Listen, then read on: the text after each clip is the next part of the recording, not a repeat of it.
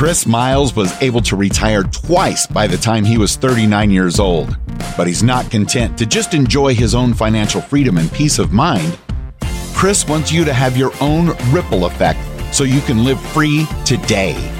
He's not the financial advisor you expected, he's the anti financial advisor you deserve. He's jumping behind the mic right now, ready to make waves. Here's Chris Miles. Hello, my fellow Ripplers. This is Chris Miles, your cash flow expert and anti financial advisor. Guys, welcome to the show that's for you and it's about you. Those who work so hard for your money and you want your money to start working harder for you now. You want that freedom, cash flow, and prosperity today, not 30 or 40 million years from now, but right now, so you can live that life that you love, doing what you love with those that you love. But most importantly, guys, it's not just about living a life of ease and comfort and convenience. It's about creating a life of meaning, of purpose, about creating a legacy, about creating a life that as you're blessed financially, you can bless the lives of others. You can magnify your stewardship to bless more lives. And guys, I so appreciate you allowing me to create a ripple effect through you. Thank you for also rippling on your own, that you're doing your own things, that you're out there. You've been binging on this stuff and learning and doing and applying this stuff and, and even sharing it with other people. And I so appreciate that that guys, that just means the world to me. It, it makes it makes it feel like it's worth me teaching you guys too. So thank you so much. Always as a reminder, you can check out our website, moneyripples.com to get some more information. And you can even go to our YouTube channel, the Money Ripples with Chris Miles page to get more videos and more content. So check it out. Hey, how amazing would it be if you could create monthly cash flow, passive income from making at least double digit returns on your money? And get this, it's only $1,000 or more that you need to invest. Guys, that's exactly what Secured Investment Corp does. They actually do short term lending to real estate investors that's backed by real estate that you can actually reach double digit returns on. That means 10% or better. It's also IRA friendly, and you can even reinvest those monthly distributions to create compound interest on your money too. So, guys, if you want to learn more about that, go check out securedinvestmentcorp.com. That's secured, S E C U R E D, investmentcorp.com. So, to guys, today I've got a special guest here, and I'll tell you, it's hard, really hard to find a good estate planning attorney to talk about this topic because I don't know how many times, especially when the book came out, you know, you guys, you've got heard about like what would the Rockefellers do? The book that's by Garrett Gunderson, you know, one of the old friends of mine. He did that book primarily talking about how life assurance and estate planning and all this stuff works together, and you can actually have this continuance of your legacy going beyond you. It's not just a one generation, two generation thing where you make all these riches only to see it be pissed away, for lack of a better word, down the road. And that's where this comes into play. And I'll tell you, like, Brandon got introduced to me because I've had other attorneys do this, and there's very few attorneys that do. But Brandon is like the protege. Like, he is the guy that gets this, that actually does these kind of plans. He gets what this is coming from.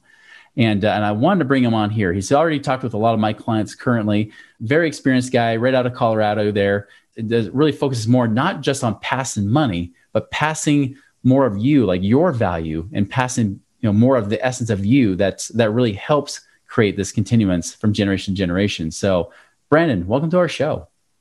Thanks for having me, Chris. Excited. Yeah. Well, so give us a background. How did you even get stuck doing this kind of crap?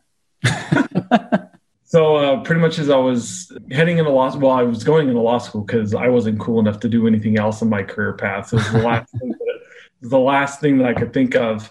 State planning, as I was getting ready to go into law school, mm-hmm.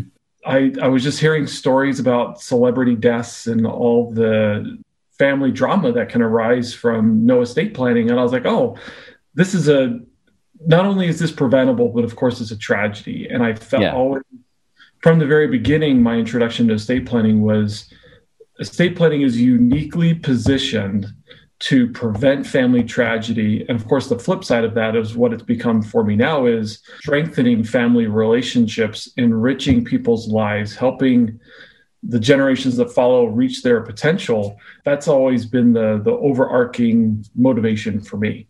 Awesome. Yeah, i love it man so, how did you get introduced into this concept, especially? Because I mean, it was on your mind, but if you're like, if you've been hanging around most estate planning attorneys, they really don't go beyond just helping you just develop a little will and a trust, right? And occasionally there's some advanced planning guys out there that are just like, hey, I only want net worth of 5 million, 10 million on up. But for you to do this kind of method, like this is not just something you just passing on money. This is something much bigger. Like what led you down this path specifically that got you here? Yeah, so I think it's a little bit of serendipity, relationships. Uh, so, to make a long story somewhat shorter, I'm an attorney, can only be so short, right? Yeah. Is um, basically my father in law knows one of the original thought leaders in what they end up calling purposeful planning. In this, yeah. in, uh, with the context of estate planning, which is not just passing on the wealth, but passing on values, wisdom, affection, memories, life lessons, aspirations, motivations, you name it. There's an interesting amount of science kind of backing up this emotional impact mm-hmm. or emotional aspect. And when you integrate it into traditional estate planning of wills and trusts, it it helps the estate plan to have a positive impact in people's lives. So pretty much just kind of a little bit of who you know and people of who I knew and who they knew. Mm-hmm. People want to be mentors and, and open up my my vision of what's possible, even if the kind of the pre-existing willingness and mentality was there, just refining it, expanding upon it, deepening it. And uh, so for me, it's you know, no one really gets too excited, too emotional about uh, passing money on. Yeah. Maybe very responsible. I've had clients uh, get pretty emotional when they think about the impact that they can have in their loved ones' lives when I start talking to them about integrating those conversations about values and wisdom in with the wealth. Absolutely. I always ask my clients, I say, what would you rather pass on, the money or the knowledge you gained to create that money in the first place? Yep. And 100% of the time, my clients always say, well, the wisdom, the knowledge that I gained, because I want them to do it themselves. I was yep. like, good guess what? You can do both. you can pass yeah. on both. Uh, but what a better way than to teach your like your family stewardship, like wise stewardship principles, be able to help expand and grow what you've already created versus them just living becoming trust fund babies. Yeah, and my experience is pretty similar. So one of the initial questions that I love asking clients because no one really comes in expecting an estate planning attorney kind of to your point. Yeah. To start this softer, more human, qualitative conversation. Yeah. And so there's a it's a little bit of a heavy question that I like to ask them to help them understand that maybe this conversation is going to be a little different than what they were expecting, mm-hmm. which is let's imagine that you have 30 minutes to spend with your loved ones for a last conversation before you died. What would you want to talk to them about? Yeah. And always interesting when I slow down and let them kind of respond. Mm-hmm. I get more people like legitimately not exaggerating more people explicitly saying quote well not money than i do someone giving a financial answer but the reality of it is is traditional estate planning which mm-hmm. i do that too you can't ignore the legal documents wills and trusts and just saying who gets what how much and when do they get it mm-hmm that is the last conversation that most parents have with their kids or clients have with whomever their beneficiaries are. But yeah. it's so completely disconnected from what the vast majority of people, kind of what you said, of what they would want to actually be passing on. And I think it's the mm-hmm. disconnect is where those horror stories of inheritance come from. Yeah. And I know you and I were talking about kind of talking points for this of Rockefellers versus Vanderbilts. You mm-hmm. know, massive amounts of wealth, two of the most well off families in American history yeah. with two very different trajectories. Uh, and there's stories and lessons to be gleaned from both of good lessons and or good things that have been done and bad things that have been done. Mm-hmm. That's right. You know, speaking of like the Rockefellers, right? So I get, well, let's start with this. I mean, most people think I'm not a Rockefeller, I'm not a Vanderbilt, I don't have that kind of money. At what point, like speaking of the financial part of it, at what point should somebody be looking at getting an estate plan like this? Uh, well, that's a trick question for me because I fully integrate my purposeful planning into my estate planning. There's no such thing as a not non-purposeful estate plan for me at least, and I can only speak for yeah. myself. So fully integrated. There's no additional fee or anything like that. It's it's just something that I feel passionately about, mm-hmm. and so I it's fully integrated. I, I tell people it's not an opt-in program. I've already opted you into the program. it's more of an opt-out program where yeah. I have some clients who don't necessarily feel the need to have those purposeful values-based conversations, but but they like the other unique things that I do from a traditional technical legal perspective. Mm-hmm. And so they just don't participate in it, but I make it available to everybody. So a little bit of yeah. a trick question, actually. I don't even know if you knew that was going to be my answer, but that's actually a little bit of a question for me. well, that's the so, thing. It's like, should they be married? Should they have a certain net worth? I mean, uh, there's other people yeah. it's not really for. The people that I see who grab onto it more are people who have children. Yeah. Uh, it's a lot of people, if they don't have kids yet and they're only passing their money on to their siblings or their parents, they don't seem to connect to it quite as much because they don't want to seem preachy to their siblings or let mm-hmm. alone their parents. But I think there are some things that are in there for everybody. It's it's maybe not, hey, these are my values, but it could be these are my memories that mm-hmm. I've had with you. And so so kind of the example that I give to people is that for me, it's a series of about 15 exercises that I make available to clients. Yeah. Some they're going to grab onto more than others. Like how we won the child lottery is not going to be an exercise that you send to your siblings or to your parents, but yeah. tribute to my angel mother might especially be one in case mm. you pass somehow passed away before before your mother did or anything like that or just memories writing those down so that people can know oh i didn't know that that memory was so meaningful to you that makes it more meaningful to me and that conversation can be had with anybody. But most of the time what i see is there's a little bit more of a legacy thought process and a purposeful aspect to that legacy. If there are kids involved it's not so much married as it is that seems to be the real difference maker. There's, there's another generation involved here. Mm-hmm. yeah and it doesn't really matter what how much wealth you have because a lot of people think i should have something pass on first and you're saying, oh, heck, it's a heck of a lot more than that. It's not just passing on the money. No, 100%. It's one of my mini pet peeves because I, I, it's not a bigger one because I understand where people are coming from, even if I think they're dead wrong. Where it's this weird, my self worth determined is determined by my net worth. Mm. like, oh, I'm like exactly what you said. Like, oh, I'm not worth five million dollars or mm-hmm. two million or some random number that's more than what they have it's not worth going through this effort for all this work. Yeah. And maybe this is a little bit of my own fault of um, I talk to people about integrating purposeful planning into their estate planning and, yeah. and, integrating their values. But really, they're two completely disconnected things yeah. where you can pass on only $10, but have a wealth of memories and values that can be passed on. Or I have other clients who, regardless of how much net worth they have, they're mm-hmm. fine with giving everything to their kids out all at once in a yeah. one time lump sum distribution. But that doesn't mean that the purposefulness can't be there either. There's plenty of, there's no reason why the values conversation has to end when the spigot of an inheritance mm-hmm. in gets turned off, right? Right. Most people's inherit uh, the inheritances they're passing on won't make it down to grandkids. Right. For one reason or the other, whether it's different spending or needs, or there's not enough to get to grandkids, which is perfectly fine. Yeah. But for me, I have my my dad's dad and my dad's grandfather's personal histories, mm-hmm. and my mm-hmm. father-in-law's personal history. That's not what, what are we going to do? Say, oh, there's no money left in our trust. Let's go burn the book. Like, those, are, those, are, two completely disconnected and different things.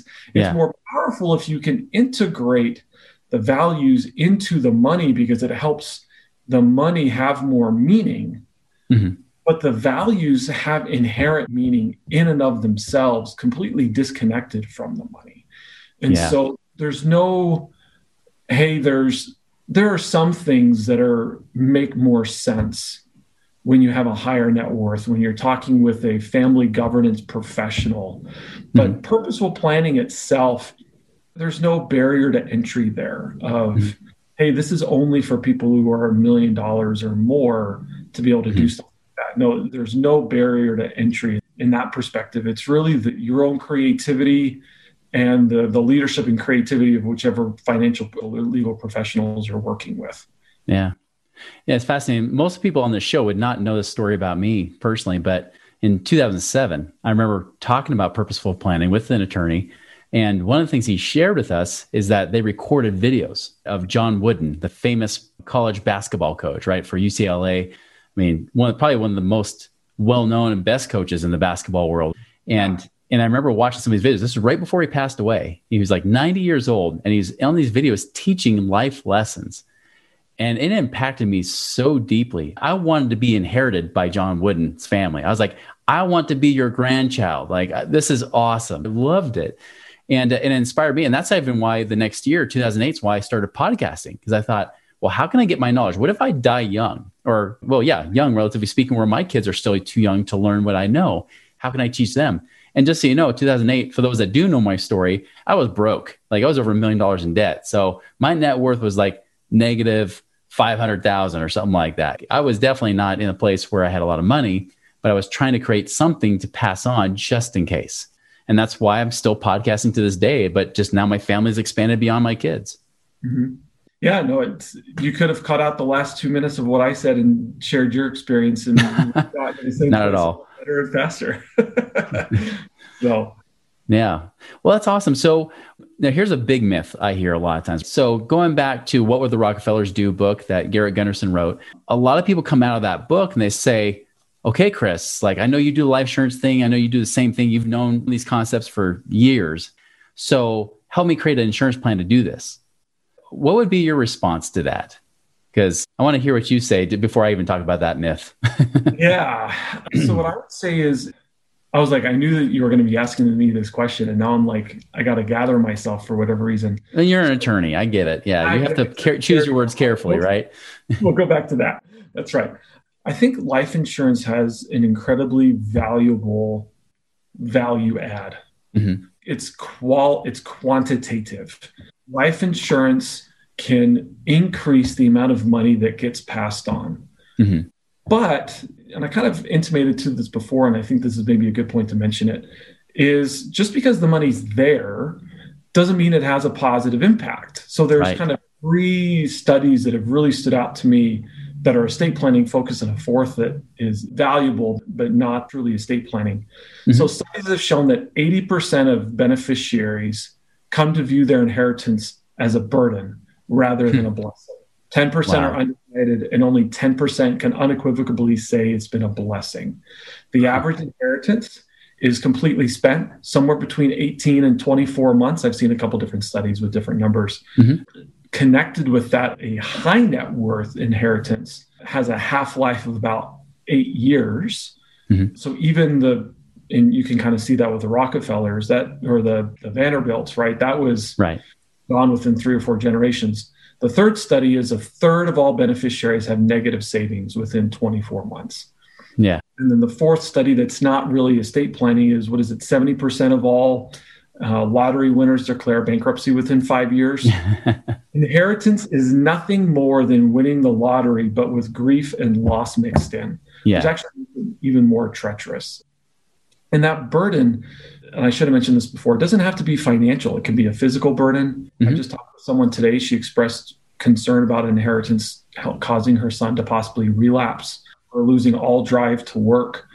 Emotional burden, mm-hmm. relational burden, mental, psychological burden. It's not just a financial burden. And so yeah.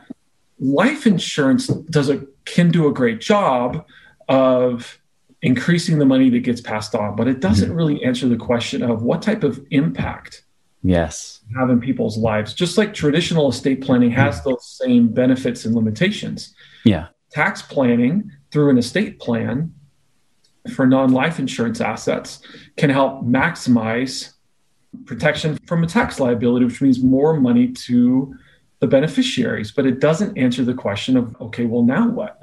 And that's where purposeful planning can step in is that additional studies have shown that when beneficiaries feel grateful for what they've received and mm-hmm. all other things that can come with purposeful planning loved, trusted, appreciated. explanations of why mom and dad have done this a certain way. It's not because we don't trust you. It's we love you. We don't trust the world around you, or the explanations are infinite.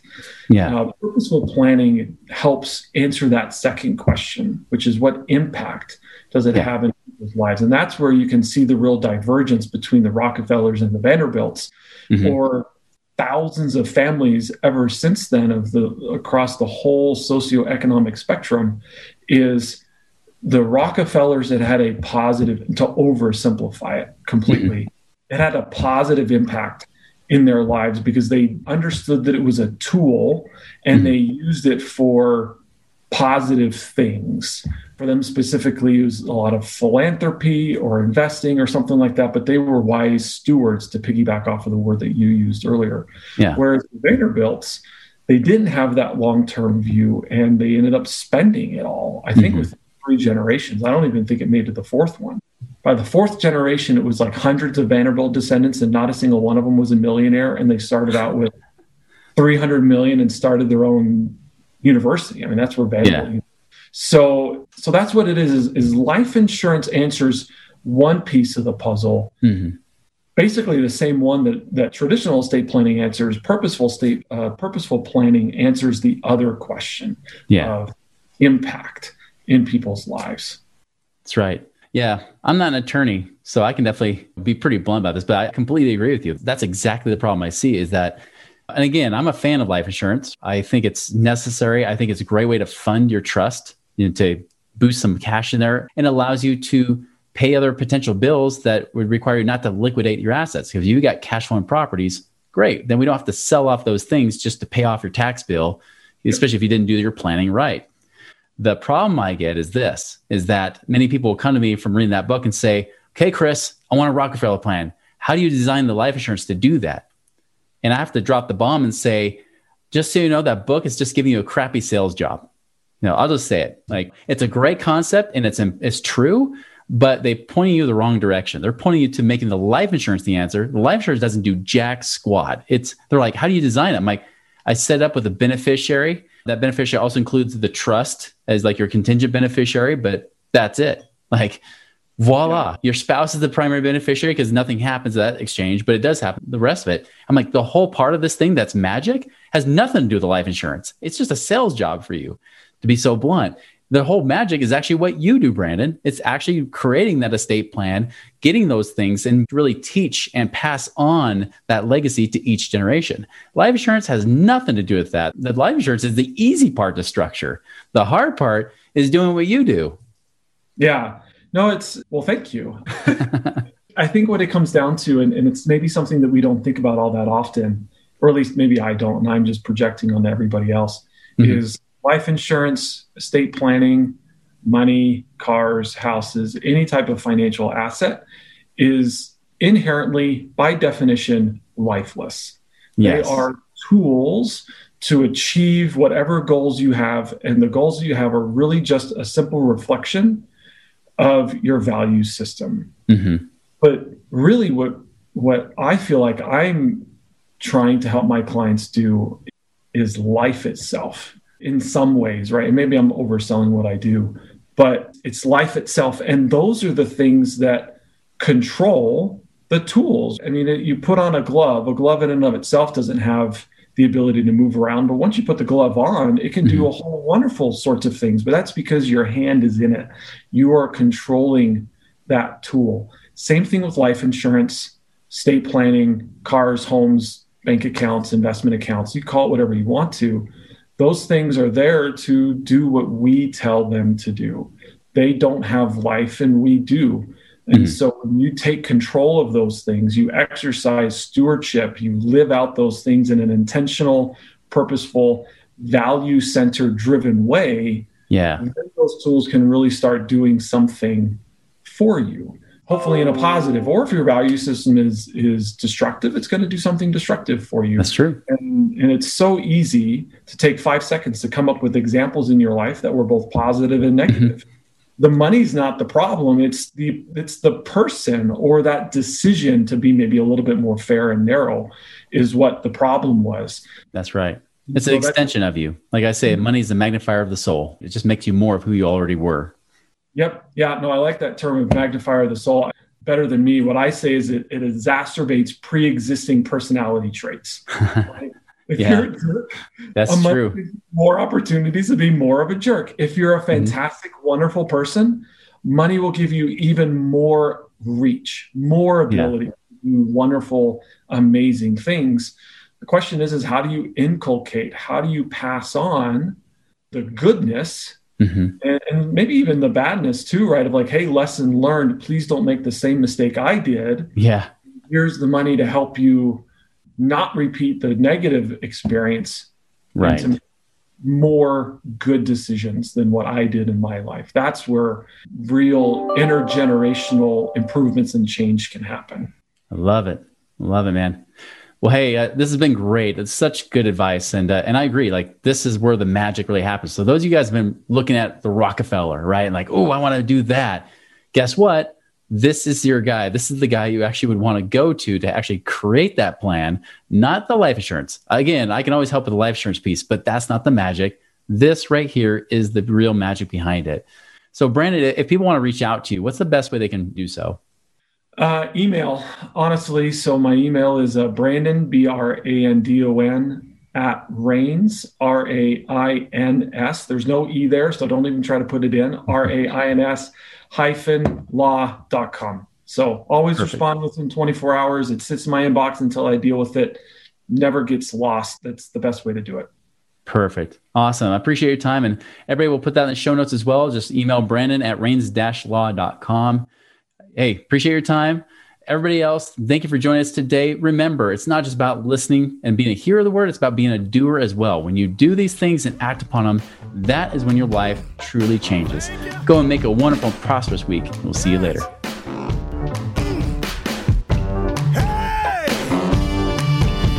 Visit us online at moneyripples.com for more resources to help you fix money leaks and get your money working harder for you now. Is Ryan here, and I have a question for you. What do you do when you win? Like, are you a fist pumper? a woohooer, a hand clapper, a high fiver. I kind of like the high five, but if you want to hone in on those winning moves, check out Chumba Casino. At ChumbaCasino.com, choose from hundreds of social casino style games for your chance to redeem serious cash prizes. There are new game releases weekly, plus free daily bonuses. So don't wait. Start having the most fun ever at ChumbaCasino.com. No purchase necessary. VGW. Void were prohibited by law. See terms and conditions. 18 plus.